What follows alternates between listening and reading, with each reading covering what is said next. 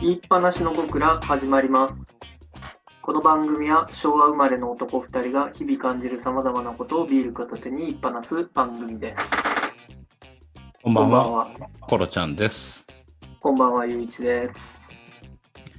どう？もう引っ越した？いや、引っ越しはね、今日決めてきましたけど、あ、もう制い約や、まあ、これが審査がね、始まりますけども、もう超大変でしたね、やっぱり。何が？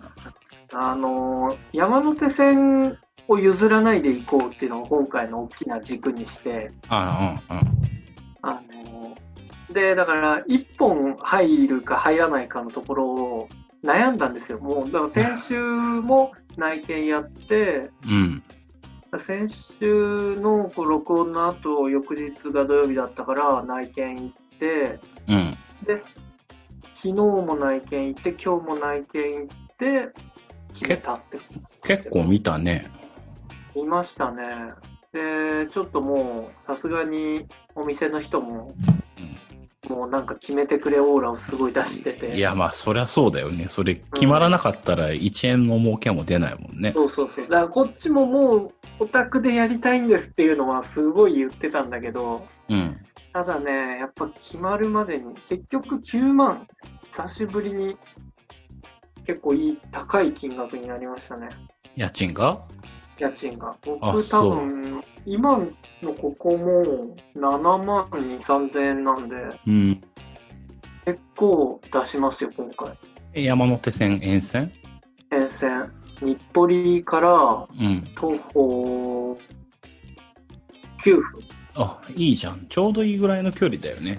まあ、距離的にはね。うんで、。ただ、三河島から徒歩2分なんで、あ、もうそっちじゃん。そうそうそうそう。ただ、職場にはね、あの、行きやすいんですよ。今の職場は三河島の方が出やすくて。あ、そうなんだ。あ、じゃあいいじゃん。だから、どっちにもまあ出れるっていうことで、2プランで。まあうん。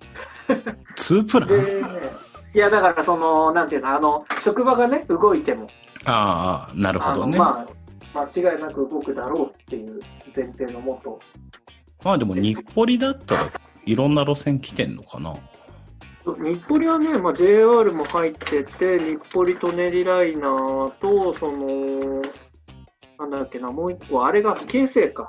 ああ、京成線も出てるんで、京成線も出てるんで、結構充実はしてますけどね。まあ上野までもすぐだもんね。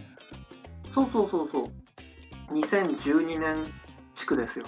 あ、結構新しいんじゃない？なんやかんそう、や。もうね、すごい築浅にこだわってしまって、お店の人が。お店の人が？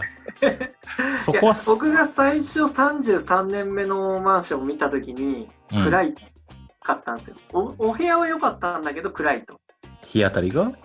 や、あのーああの、家に入入るアプローチの最初のところ、エントランあス、エントランスもなくて、あ。うん。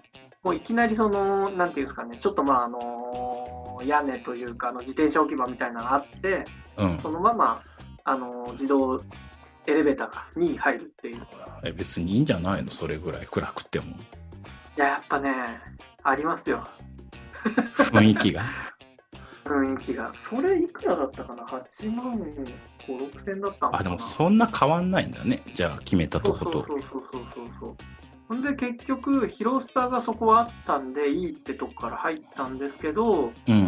いや、やっぱりみたいになって、もうそっからは行ったり来たりでしたね。あ、一そ本入ったところも見て、で、もう8万8千とか、う。あで昨日9万5千でいい部屋が出て、9万6500円か。あ。うん。で、いい部屋が出てきたんですけど、うちの彼女が高い。9なるほどね。万6千だったら、もっといいとこ住める選べるとうん。いうそうだ話になっね。て、でそっからの揺り戻しで9万で落ち着いたっていう。うーん。え、な、広さはどれぐらいなの？広さはね、25平米。何畳？えっ、とね、洋室が一応9.2畳なんですよ。あ、結構広いじゃん。結構広いと思います、これは。え結局バストイレはどうなったのよ？あ、で、バストイレは別です。あ、それで9万だったら、山手線徒歩10分以内でしょ？そううん。全然いいんじゃないの？いや、相当ごねたと思いますけど、本当。なんで9万、でもね、9万5千は徒歩、本当2分あでもそんなにさ、そのメインの、なんていうの？でかい駅から近いのって俺は嫌だけどな。そうそう、あのね、近いと結局つまらないんですよね、帰り道が。うん。そうそう。でなんかね、うん。気分も変わんないしね。局そうそうそうそうそう。で、まあ10分ぐらい。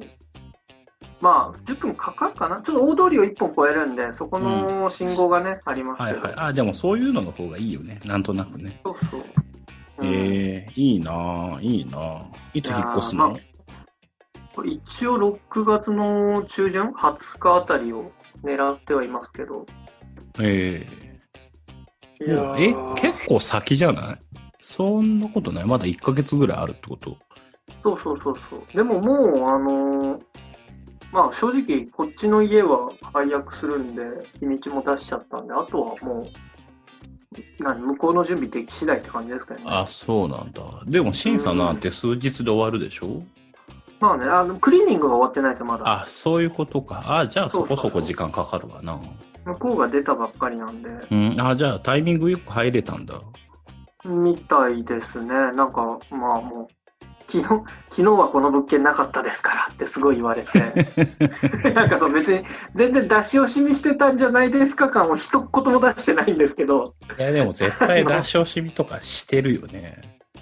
まあどうなんでしょうね。あこれってでもどうなんでしょうね、その出し方って。やっぱ高い方から埋めていこうみたいな。いや、ずっと空いてるところを埋めたいんじゃないの？わかんないけど。動かしていったも入ら方が。ないところはね、入らない理由もありますからね。そうそうそう。値段、距離、まあ部屋の綺麗さとか。あと暗さでしょ。ああ、まあね。まあでも、今回はね、あの、本当マンションですから。あ、あそうなのの、唯一マンション住むっていう状態ですよ。ちょっと待って、マンションとアパートって何が違うの？これね、これ聞いたんですけど、結局はっきりしなかったんですけど、まあ、躯体の、躯体の強さとか、強さ？だからお音とか、うん。あの、そういうしっかりした感がやっぱり違うんですって話になって、分譲マンションを仮に、あの、賃貸に出してるとか、そういうわけでもないんでしょ？あ、ここはね、分譲なんですって。あ、そう、あ、じゃあ相当しっかりしてるね。そうそうそうそうそうそう。で、そんな話になって、ただね、そこにこう、メリットを感じてないから、あ、本当？え多分、住んだらすごいいいんでしょうね。あ、そうそう。全然多分ね、共有部分とかがしっかりしてると思う。うん。あ、そうそう。だからもうすごいですよ。その入って、あのーまあ、エントランスがまだあるじゃないですか。でエントランスちょっと涼しくていいな、みたいなのが。そこ？まあこの時期だからかもしれないですけど、いや、あのね、あのー雨に濡れたくなかったですよねっていう。まあ、今までアパート系だったんで、ああ、なるほどね。屋根がね、あのー玄関の前にはいはないっい。ていう。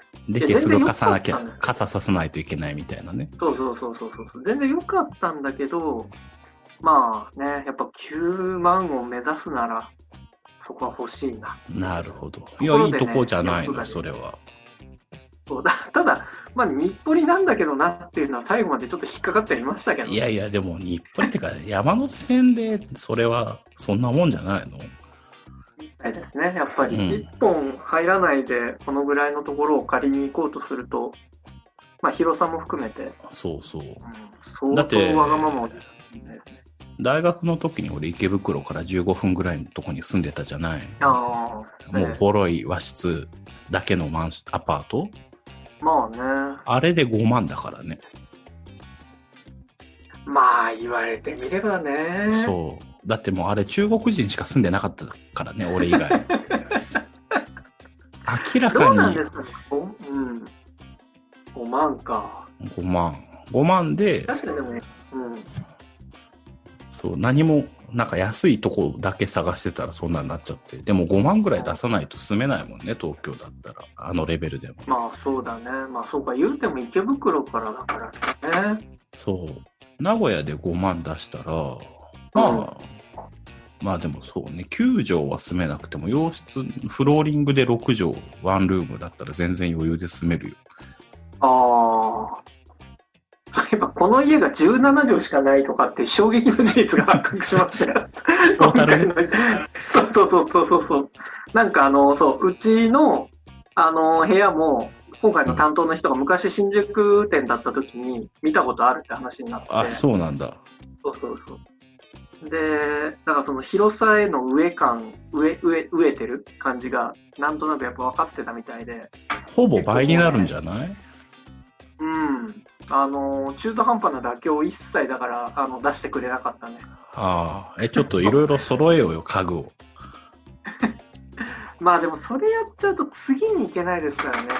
ああ、こんなに別に、あの、永住したい場所でもないんで、うまあね。ーん、もうワンランク、だから主任試験受かって、しっかりしたところに戻って、しっかり仕事して、で、もうワンランクですよね。まあ、どうですけど。そうするともう一人で暮らすんじゃなくて、一緒に暮らすとかってなるんじゃないの？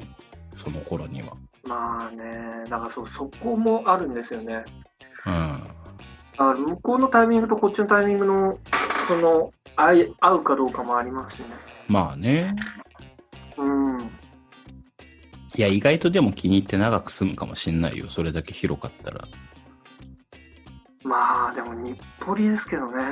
や、日暮里別にいいじゃん。静かな。静かでもないけど。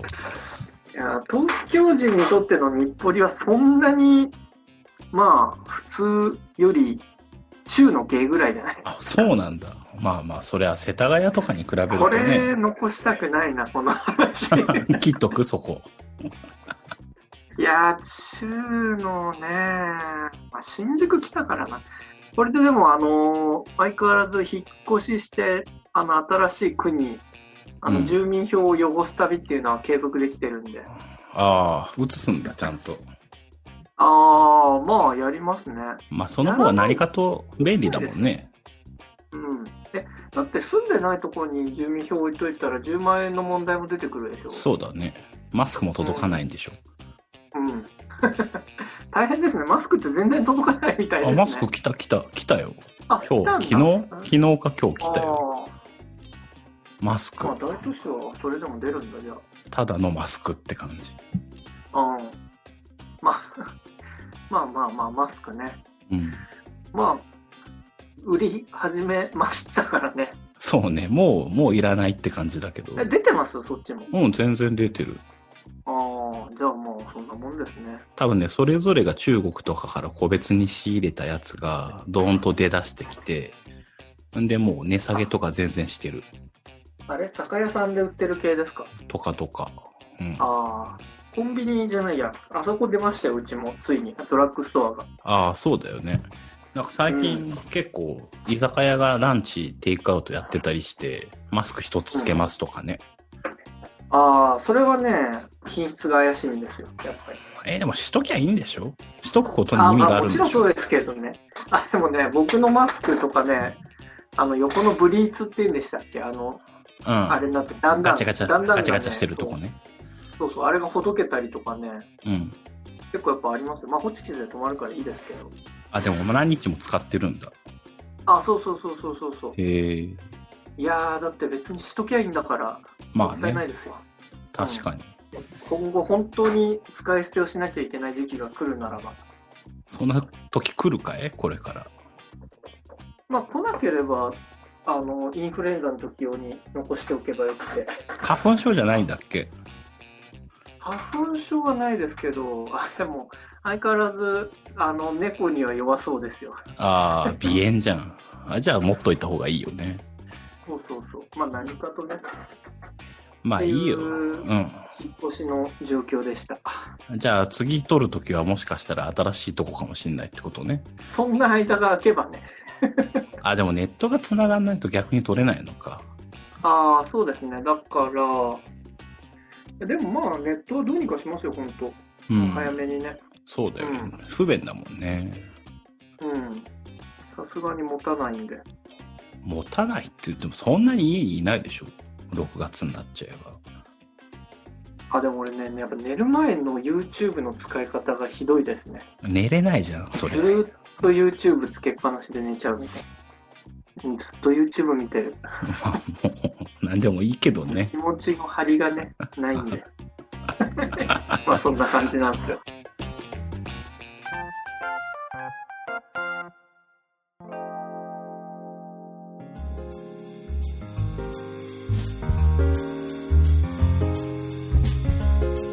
どうですか？どうですか？最近は。いやね、コロナがめんどくさい。まあそうでしょういや、けども、ね。本当にめんどくさい。えー何何がめんどくさいって、まあ、仕事の話、珍しくするんだけど、はい。あの、助成金そうですね。いろいろ出てますけどね。そうそう。で、その中でも、まあ、あの、会社が取る助成金だから、雇用調整助成金ってやつ。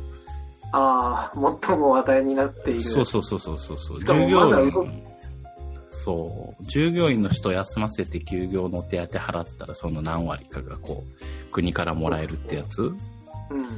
あれさ、どうにかならんかね。別に私が制度設計に携わってもいなければ執行にも携わってないですから。いや、そうそう、そうなんだあけどさ、のーあのーまあ無理でしょうけどね。なんかさ、いや、ありがたいんだよ、女性の金額がさ、結構上がってきてるからさ、ここ1ヶ月でですね。。いいんだけどさ、毎週毎週さ、申請の書式とかが変わるの。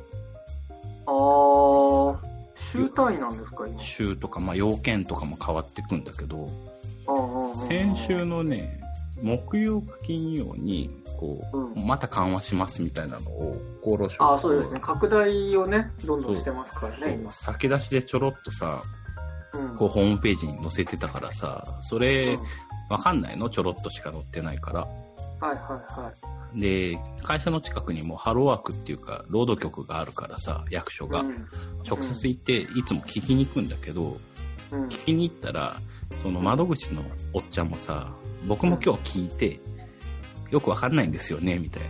まあそうだろうね。俺も同じこと言うと思う。そう。で、なんか、しかもすげえなって思ったのが、まだ全然降りてきてないから、あの、う何か問い合わせがあっても分かりませんっていうふうに答えようねって朝礼で周知されたって言っててさ、ああ。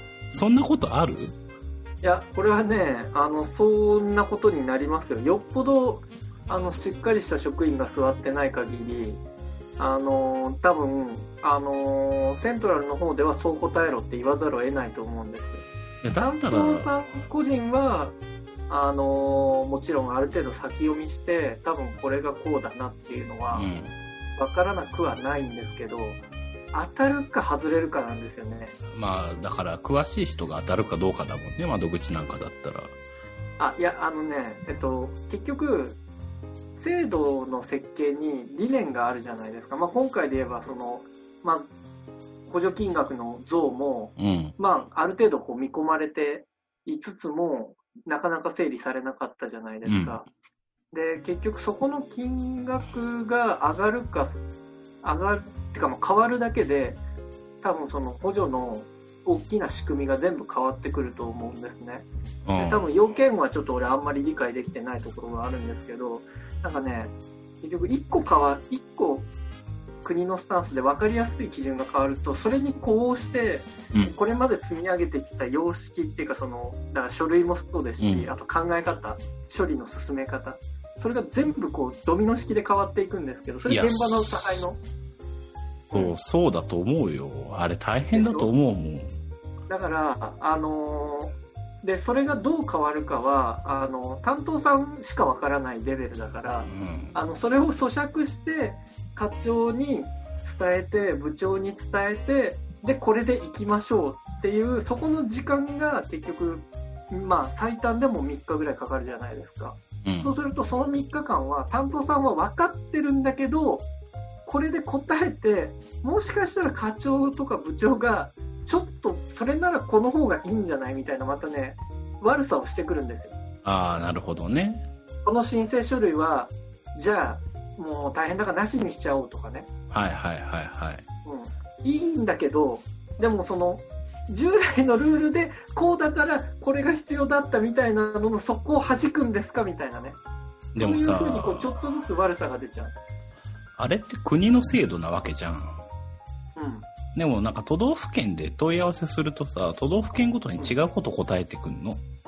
あ、それはそうですよ。都道府県が執行するんですもん。そうそう。今その愛知で問い合わせしててさ、そのこうやって計算して1日あたりの金額出していいですか？みたいなの聞きに行ったの。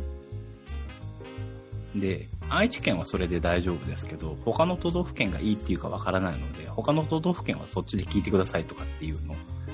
どういうことなの？その、雇用、あ、会社の視点がバラバラだからってこと？そうそうそうそあう。で、管轄のハローワークに届け出るからあ。さ、うんそしたらそこのハロローワークの人が OK っていうかどうかにかかってくるんだよね。まあね。まあ、それ、どうなん、どうなのっていうか、その、逆にめんどくさくないのかなやってる人たちあは。の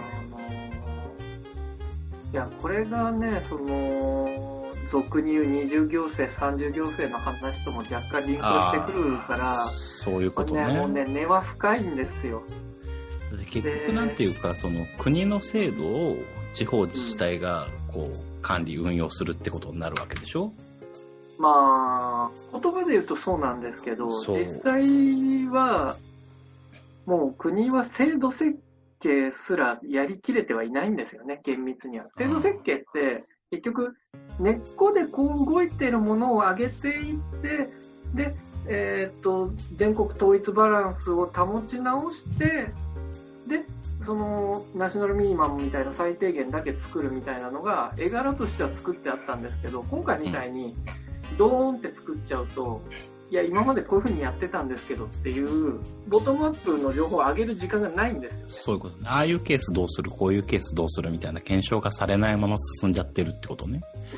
で、なんだったらそもそも執行の時点でそんな情報をお上に上げないじゃないですか。確かに。うん。だから、あの、その書の、だから都道府県ごとって今言ってるけど、実際にはさらにその下の労働局ごとでしょうね。まあそうだろうね。ハローワークごとだと思。いやでもね、そっか。だから緊急事態だからその辺もこなれてないんだろうね。いやー、これはね、いや、無理ですよ。あの、絶対に、なんだろう。しかも、労働系の役所のその、もう厳しさはね、やっぱりそのた、大変だよね。大変そうにしてるもん、いつ行っても。いやーやっぱね、厚労省を軸とした日本の福祉行政はね、ちょっとやっぱ複雑ですよ。うん。あ、でも大変なのはわかるんだけどさ、まあ、通るかどうかわからないけど、とりあえず出してくださいとかっていうのはやめてほしいんだよね。だから、あの、好意的に捉えていただくとすれば、別に俺すごい無責任なこと言いますけど、うん。あの、出されたものは100%通そうと思って担当さんは頑張りますよ。いや、まあそれはそうだけど、通んなかったら困るんだよね。いや、だから通るように頑張りますよ。いや、本当かな？だって、うあのーまあ、そこはね、真面目な公務員が多いですから、なるほどね。本当に、あのーなんていうんですか、絶対通りますよは絶対言わないですけど、あのーまあ、通して見せますぐらいまでは、リップサービスはしますよ。僕の場合ならね。でもそのリップサービスいるか？いや、だから、あの、いや、ここまでしか言えないけど、実際は必ず出しますよってなるほどねそれは言えないから、あの、なんとかしますまでは言います。まあ、なんとかしますって言ってダメだったらもうごめんねしかないんでね。うん。でもうちとかさ、結構規模が、人数規模が大きいわけよ。うん。で、その代わりその接客系の業態だからさ、ホテルだから、あの、打撃も大きくってさ、うん。まあ助成金の金額でも億単位になるのね、最終的に多分見込むと。そうでしょうね。そうそうでしょうね。本そう、これから続くとね。で、それ取れなかったらさ、本当に会社が潰れるか、俺の首が飛ぶか、みたいになっちゃうの。うん。それ、リップサービスで返されても困っちゃうんだよね。え、でもゼロにはならないでしょ。ゼロにはならないと思うよマイ。ナス2割マイナスとかの世界でしょ。とは思うけどね。そうであってほしいけど。ど、どの辺が、ただ、あの、あれよね、その、なんだっけ、今回コロナのせいで、えっ、と、お休みをさせたっていうのがまず頭にあるわけでしょ、うん、そうそう。だから、コロナ前っていう情報がどれだけその収集できるのかっていうのがわかんないですよね。まあ一応ルール的には1年前の同月対比で売り上げがどうなってるかとかってことみたいだけどね。あ、そっちの話なんですか？俺はなんかその休ませてるっていう実績の説明が難しいのかな？なんかね、その辺は、あの、うん簡単に書いてくれればいいですよっていうリップサービスをいただきましたよ。怪しいな。だって、そこが肝なはずですからね、今回の制度。うんうん。でもまあ、その、にうん。うん。確実にホテル閉めてたりとかさ、あと海外から人が来なくなってるから、インバウンドも母数が減ってるから、そこはまあ全然因果関係は出せるから全然いいんだけど、売り上げは、多分、いや、まあわかんないですよ。これ本当にわかんないですけど、うん。言っちゃなんですけど、公務員に経営センスはもちろんないし、財務を見る能力がある人も限られてるんで、売り上げの減が、まあ多分さっき言ってた、あの、これは入るか入らないかって、要は、売り上げの見せ方っていうのはね、すごいセンスの世界だと思うんで、うんあれ買ってこれ買ってね、必要経費が出ちゃえばでしょうし、多分、ね、支払いの何の時期っていうのにもよるだろうから、売り上げを見せるのってすごい難しいと思う一方で、売り上げが減ってるかどうかって足切り基準みたいなやつのことだと思うんですけど、例の。そそんなピッチク見んのかな？まあでもなんか決算書出して見せればいいだけみたいだったよ。あ、そうでしょ、うんそしたら、いや、そこはね、いや、そこはいいんだよ。そこは、むしろその、金額、単価の計算とか申請の仕方みたいなところの方。あーそこでそんなに、あれなんだ。そう、変わってんだよ。変わってってんの。特に単価の計算の仕方が。でも、あれでしょ？限度額は決まってるわけでしょ？まあそこも変わるかもしんないけどね。ああ、まあね。で、10分の10補助だから、あれでも中小企業だからね。あ大企業だったら、5分の4か。そうなんだ。あ、じゃあ大変だね。いわゆる、対象経費ね、膨らまさないといけないけど、膨らましすぎたら、揉めちゃうからね。あ、そそううなんんだ。あ、うんじゃあダメだ。ごめんごめん。俺10分の10だと思ってた、ずっと。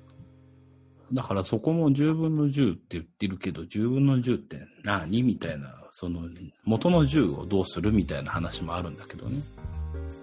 まあでもほら、10分の10だと3万3000、まあ今、今3万3000、この間まで8750でしたっけ？ここさえ超えてれば、そう。ね、積算しやすかったけど。いやでもそれがね、その1日あたりの賃金をどこで計算するかっていうと、その、休業の手当で払ったとこ、実際の金額じゃなくって、去年支払った賃金の平均だったりするの。あ、しかも平均なんですか？就業規則に基づいたじゃないんだ。うん。だからね、その辺もだから逆に簡単にしてくれてるっぽいんだけど、ああ、実績ベースで。そうそう、取ろうと思うとね、やっぱ数字取るのは大変なんだよ。数字はね、ああ、なるほど、そうきたか。そう。まあそんなもと、もとあった制度なんでしょ？雇用調整もともとある。もともとずっと昔からある制度だよ。使わないけどね。うん地震、あの、震災の時にやったかな。うちの会社だったら。ああ、難しいね。そう、その時もね、うんなんか、特例があって、特例に基づいてやってるから、その時の情報あんまり役に立たないんだよね。ああ。まあ、そう言われちゃうと、じゃあまあ、頑張ってって。入入金はいつなんですかあれでも。入金は一応申請から1ヶ月おでも今申請を結局できないですもんね、まず。そうそう。し申請するのも、その、従業員のみんな、皆さんに、手当払ってからだからね。あ、今払ってないんですか？まだ。払ってる払ってる。払ってるけど、結局、4月に休ませた分の生産は5月にやったりとかっていう風にこうずれてくから、結構先なんだよね、入金自体は。へえ。それ一人でやってんの？いや、何人かでやってるけど、仕切りは俺がやってるから、あやばいよ。マジあ、で。首をかけてやれって言われてるよ。なんで従業員をクビにしないための助成金の制度で俺の首がかかるのかがよくわかんないけど。うーん。まあ、億単位ね、億単位にはなっちゃうよね。なっちゃう。だから、まあ、その、年末ぐらいまでそういう影響が続けばだけどね。ああ、でも帰ってこないもん、お客さん、絶対。あ、そうなの？そう簡単に。みんなのところ、まあそうなのか、わかんない。うん、町場のね、レストランとかだったらすぐ戻ってくるだろうけど、あインバウンドとかは結構遠いっしょ、多分。あ、あそういう意味ね、帰ってこないっていうの。インバウンドは、インバウンドって目指すんですか、まだ。やってるやってる。やってるけど、もう、だって、いないもんね、海外の人なんてね、今。まあね。バウンドがこういう転び方をするとは思わなかったですからね。オリンピックもなくなっちゃったしね。うん、まあ延期ですけどね。せっかくアルゼンチンまで行ったのにね。まだ延期ですから。まだ、まだ延期。まだ延期、そうね。まあ、オリンピックもね、オリンピックだったのかって気もしますけどね、インバウンドの。うん。でもなんか、やれるといいね、オリンピックとはいえ。まあ、やらないってことはないんじゃないですか？さすがに。うん。でなんかこう、まあコロナも全部落ち着いてオリンピックできたねってなったら、まあ、いい感じのストーリーだけどね。まあね、でもまあ、まあ、まあ、正直どっちでもいいわ。まあ、どっちでも。もいいね。今となっちゃどっちでもいいのかもしれないね。うん。うん。祭りは準備が一番楽しいですから。ああ、わかるよ。でももう準備の途中で終わっちゃってるからね、今。まあ、だからちょうどいいですよ。大怪我をする前で。まあね。まあ、そもそも本当にやるのっていう話があったもんね。そうそうそう。いつでもその議論がね、出てるぐらいでした。まあ、やらないならやらないで、どっちでもいいね。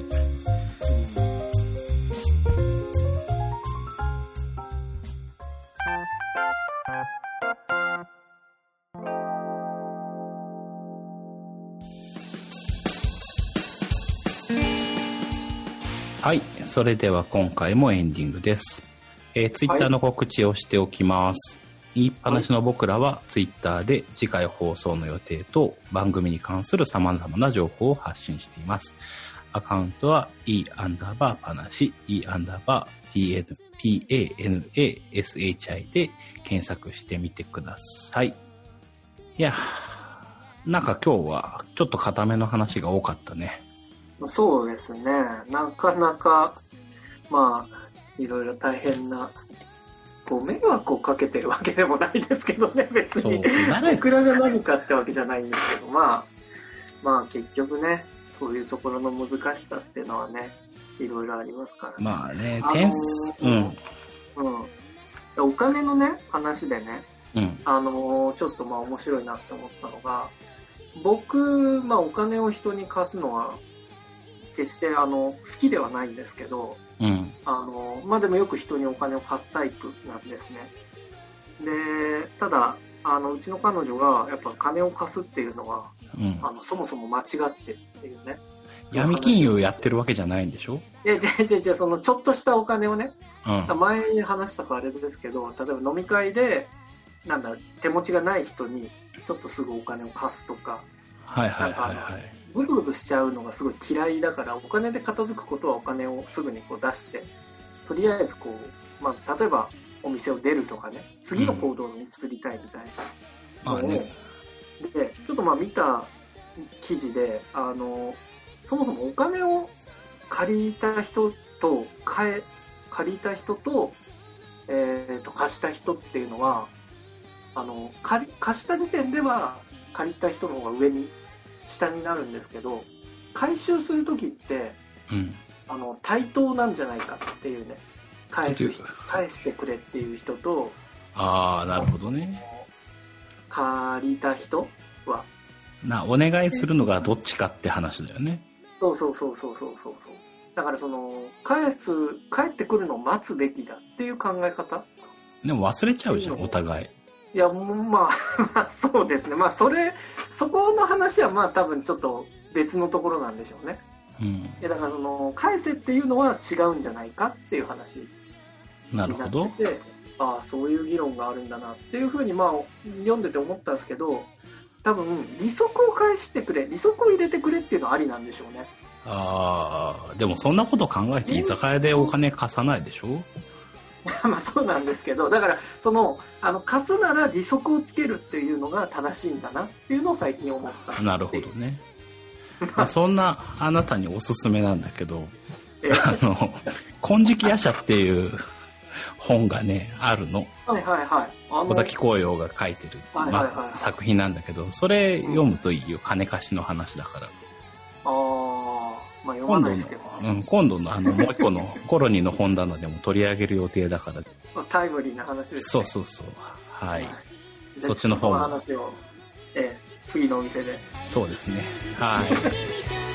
じゃあ、ありがとうございました。はい